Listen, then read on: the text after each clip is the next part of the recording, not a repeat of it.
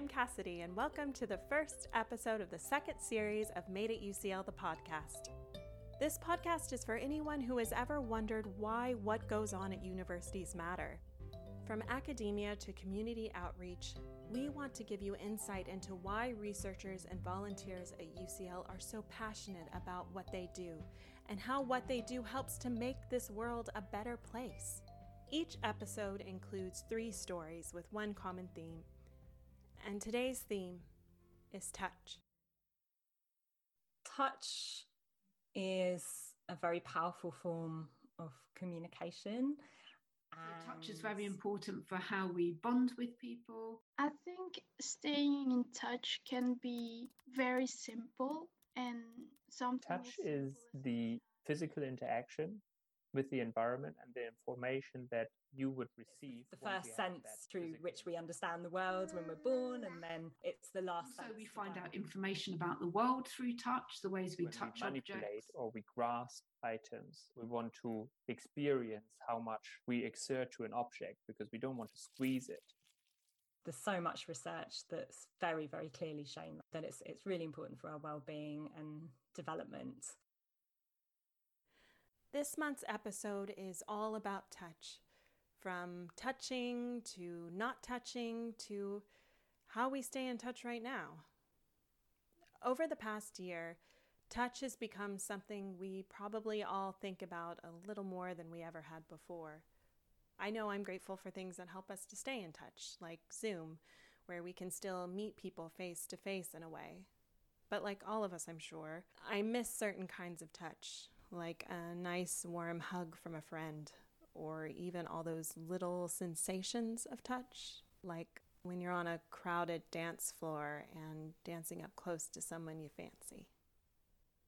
All of our guests this month are working in areas related to touch, specifically digital touch, keeping in touch, and the sensation of touch. To begin our journey into touch, I sat down with Lily and her PhD supervisor, Professor Carey Jewitt from the In Touch projects at UCL. In Touches, the five year project exploring emerging digital touch technologies across lots of different realms. This research is part of the UCL Knowledge Lab, which is in the Department of Culture, Communication and Media and the Faculty of the Institute of Education. Lily and Carrie don't just study any kind of touch. Their work, especially recently, has focused on digital touch. Digital touch is touch that's been remediated through technology. So our project isn't looking at touch screens. We're looking at advanced technologies like robotics, virtual reality, augmented reality, biosensing, and wearable technologies. And we're asking how touch is getting brought into those advanced technological landscapes in the context of communication. The first problem that Lily and Carey had to solve through their research was how to even study touch. Some of the worst interviews I've ever done in my research career have been trying to ask people about touch. It sounds kind of simple asking people about their experiences of touch. We did a study in the Natural History Museum and one of their galleries that has touch objects, me and my colleague Sara Price. People were exploring these objects and making lots of kind of connections with memories and lots of imagination. But even though we all use our sense of touch every day, it's one of those things we rarely have to stop and think about. Then people would come out of the gallery and we'd do an interview with them and say, you know, we saw how you were touching this particular object and what did that mean to you? It's certainly something that we rarely have to describe or explain to someone. People just couldn't talk about it. They didn't have the language of description to talk about it, but they also didn't really think about it when they were doing it. And that's because touch is complicated. So there's these different kinds of layers of touch, and there's touch with objects, there's touch with others, there's touch with yourself, and there's touch with the environment. When we walk along the beach without our shoes on, and we feel the warmth of the sand, uh, or you feel the, the water on you, or you feel the wind on you, or, or the rain, we can think about those things as touch as well. To address this problem of people being unable to talk about touch, Lily began a project called Touchy Vocab.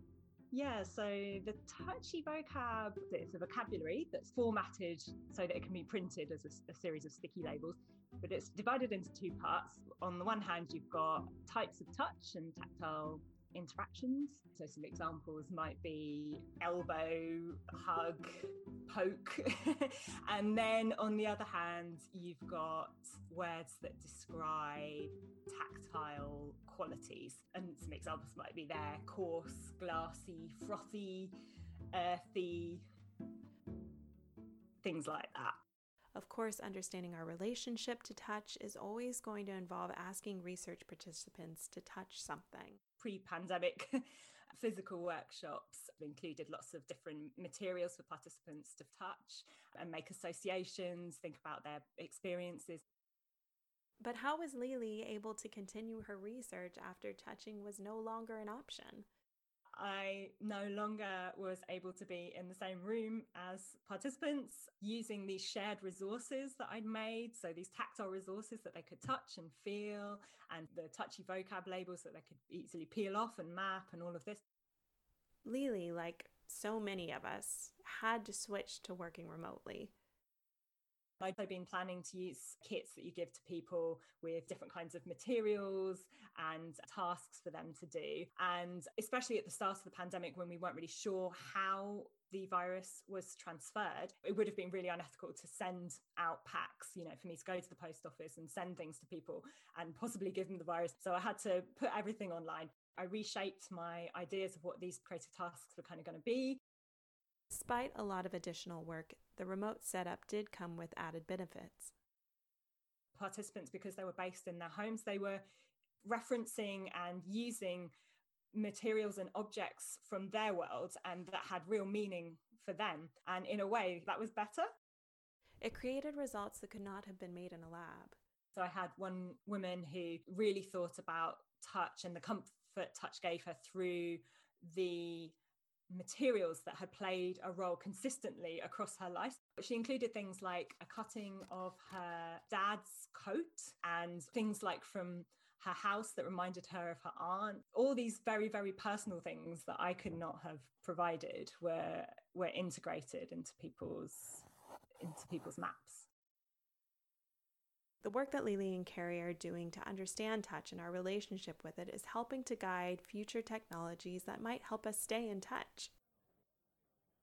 We ran a series of design workshops where we worked with colleagues from the Royal College of Art and from the UCL Institute of Making to explore people's imaginations of how digital technologies could be used in the future around supporting touch. We had people who were expert in linguistics and language and communication, people in human computer interaction, and also people from information design and experience design. And they first kind of explored how they thought about communication and their experience of how they'd used phones or Skype or different kinds of video chats. And then they thought, about how touch could come into that kind of communicational domain. One of the groups made something called a haptic chair. And the idea was that you'd sit in this chair and you just like can enjoy sitting there or that kind of sense of being together in a non-verbal way. And, and it is a sense of kind of being touched by them or held by them. Even though I consider myself to be a pretty sensitive person to touch, I think if like in Carey's research in the beginning, someone asked me to tell them what touching an object was like, I would struggle with that as well. I think it's because we don't register touch sensations unless they are really good or particularly bad. In Lily's project, it makes sense that people would do better with the touchy vocab project at home because at home we typically feel more comfortable expressing a negative experience. And because our homes are filled with items that we have these strong positive touch sensations with, either because we just like the way they feel, like a fluffy scarf or a fleece blanket, or the touch of them is reminiscent of someone we care about, like in Lily's participant's case, with the texture of her father's coat, or for me, the cold silver on my wrist of my grandmother's watch. Perhaps touching and interacting with the things in our home that bring us joy is a good way to comfort ourselves at this time, before the invention of the haptic chair. So, from touching to not touching, how do we stay in touch in a global pandemic? I spoke to Alicia, a second year natural science student who is volunteering as a Spanish teacher for Age UK, a charity that provides support and community for older people in the UK. I started volunteering during quarantine when the pandemic first hit, and I was searching for something to do at home. And there were these newsletters from the university. And when I saw the um, position of Spanish teacher, I just jumped right in. There's a particular reason why this position appealed to Alyssa.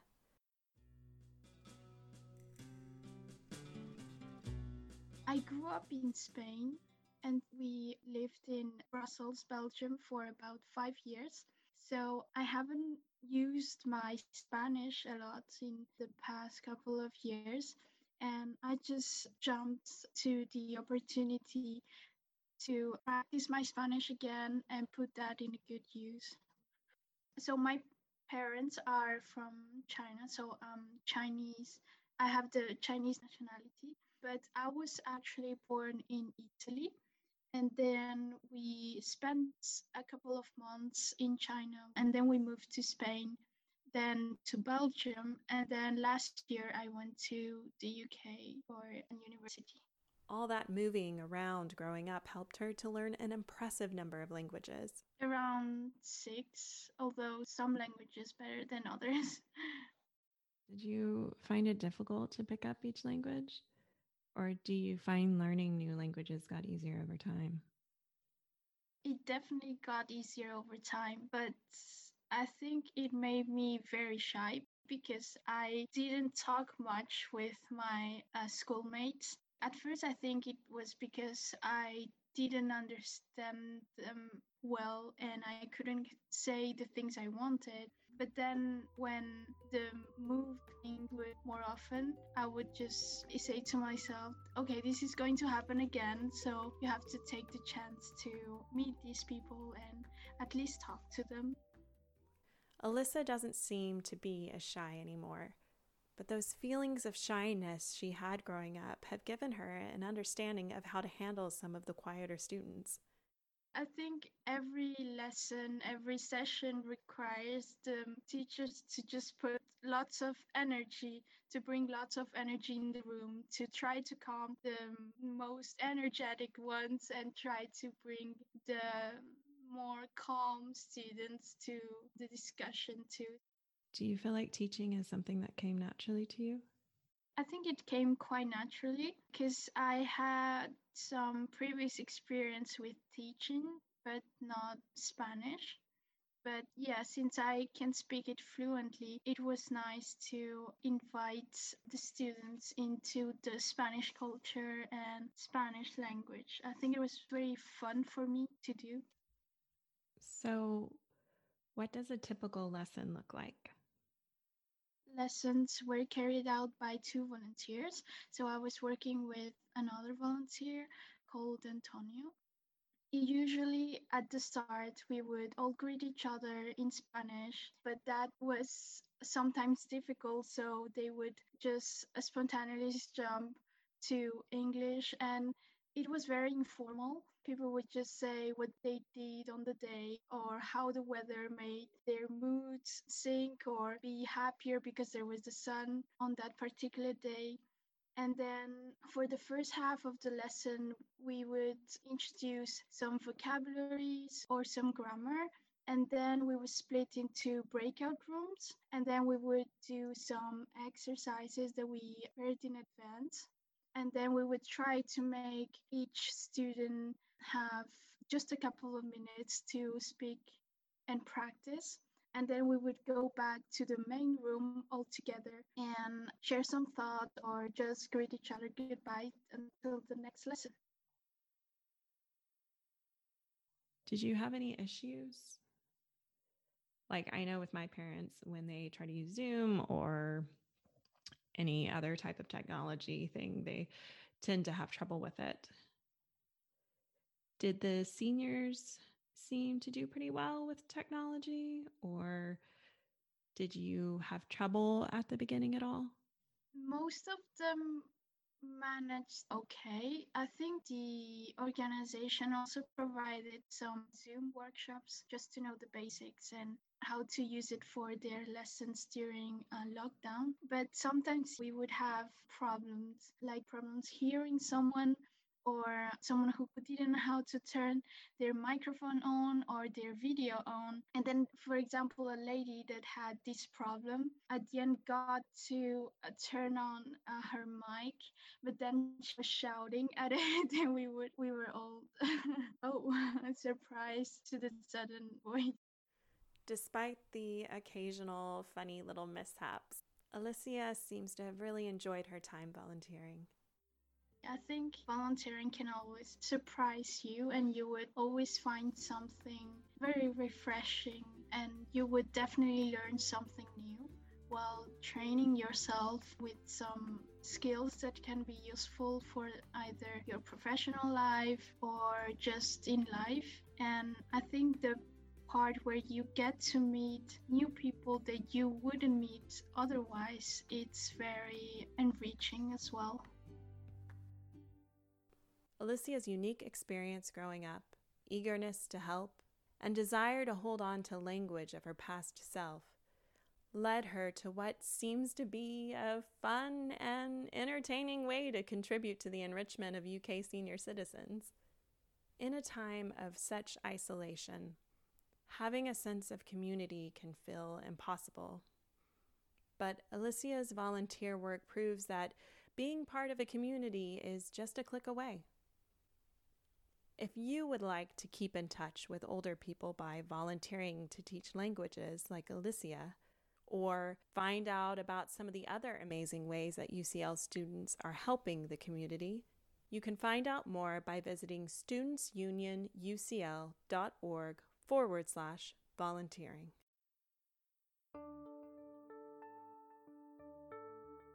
For the last part of our journey into touch today, I wanted to find out about how touch can be recreated after it has been lost. And so I found a researcher at UCL who is doing just that. Good morning. I'm Helge Würdemann. I'm Associate Professor of Robotics working in the Department of Mechanical Engineering at UCL. Helge's research was recently the most highly voted breakthrough research story at Made at UCL, and we were so pleased to have him as our guest. He and his team in the Soft Haptics and Robotics Lab are designing and building prosthetic robots equipped with a sense of touch.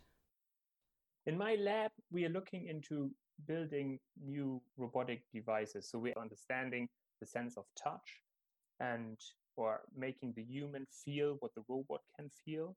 So, for example, if you suffer from an amputation and you lost your entire hand, you don't have any sensation anymore in your hand.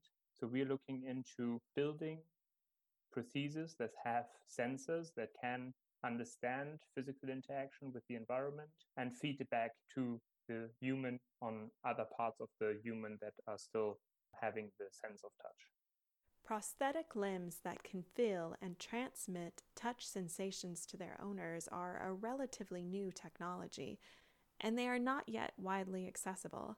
Making prosthetics which are affordable and simple to build and have touch capabilities is a difficult task. On the one side, you have aesthetic prostheses. They are literally looking like the human part of your hand. They are made out of rubber or silicon material. They have the same skin color. So they're simulating your body part. And they're very reasonably low cost. And then on the other side, we have robotic or myoelectronic prostheses. They have actuators or motors in the hand, driving the fingers, for instance. If you want to pick something up, they take signals from the muscle activities of the remaining stump to then open and close. Most of the myoelectronic prostheses are in research stage. They're also available for patients, but they're very, very expensive. I would argue that the NHS would not pay for a myoelectronic prosthesis for any amputee in the UK. They have to go through raising the money themselves and paying for this device themselves. To solve this problem, Helge and his colleagues are working on a third type of prosthetic device. They are called body powered prosthetic devices. Uh, these prosthetic devices, they are not robotic.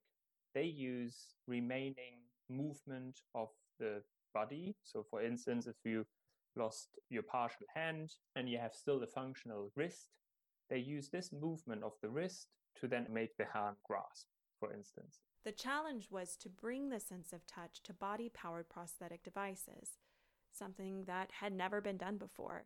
But through working with two patients at the university hospitals in Coventry, it seems they found a way. The fingertip of our prosthesis is made out of a rubber light membrane, and inside the fingertip, there's a cavity that is filled with water. So when you press onto the rubber membrane, there will be, pressure building up inside the system, and this pressure is then acting on another membrane which can be fitted to your forearm and the membrane will then balloon a little bit and give you the feedback from whatever interaction you have at the fingertip. The team never would have figured this out if it were not for the feedback from these two patients. In fact, feedback from users is a vital part of every design process, and just so happens to be the favorite part. One thing that I very much enjoy is when a prototype leaves the lab environment.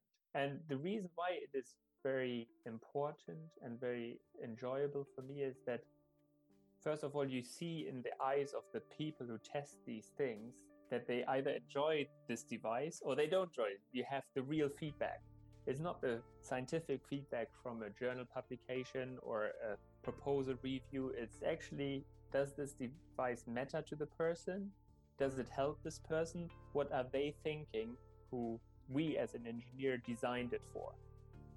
And that can be extremely motivational but if it's not creating the feedback that i hoped uh, for it can be very demotivational. But usually the people that we engage with in our tests are very encouraging they understand that it is early research in most cases they actually ask can we take it home because they want to do further testing with it at home how they can use it on a daily basis etc and also give feedback.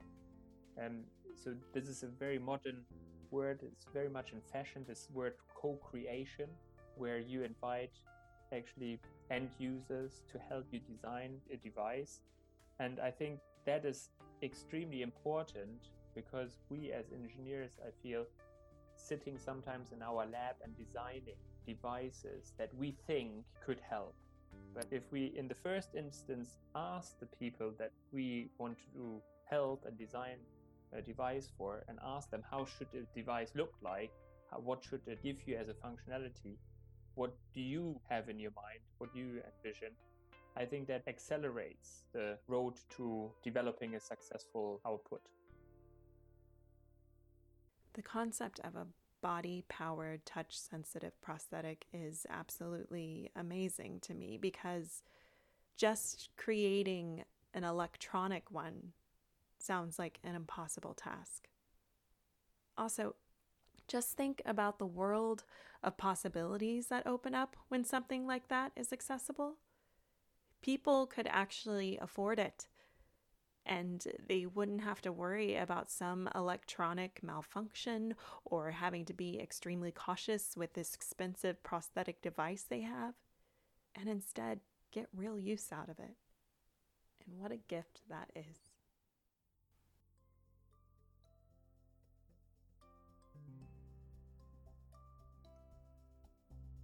Thank you for listening to Made at UCL, the podcast.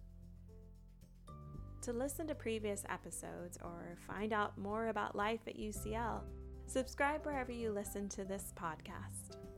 This episode was presented by me, Cassidy Martin, and produced by Karis Bradley. It featured music from the Blue Dot Sessions and additional sounds from zapsplat.com. Special thanks to our guests today, Harry, Lily, Alyssa, and Helge, for sharing their time and experience. This podcast is brought to you by UCL Minds, bringing together UCL knowledge, insight, and expertise through events, digital content, and activities that are open to everyone. I hope you enjoyed listening as much as I enjoyed interviewing our guests this month. Thanks again for stopping by. Take care, and let's keep in touch.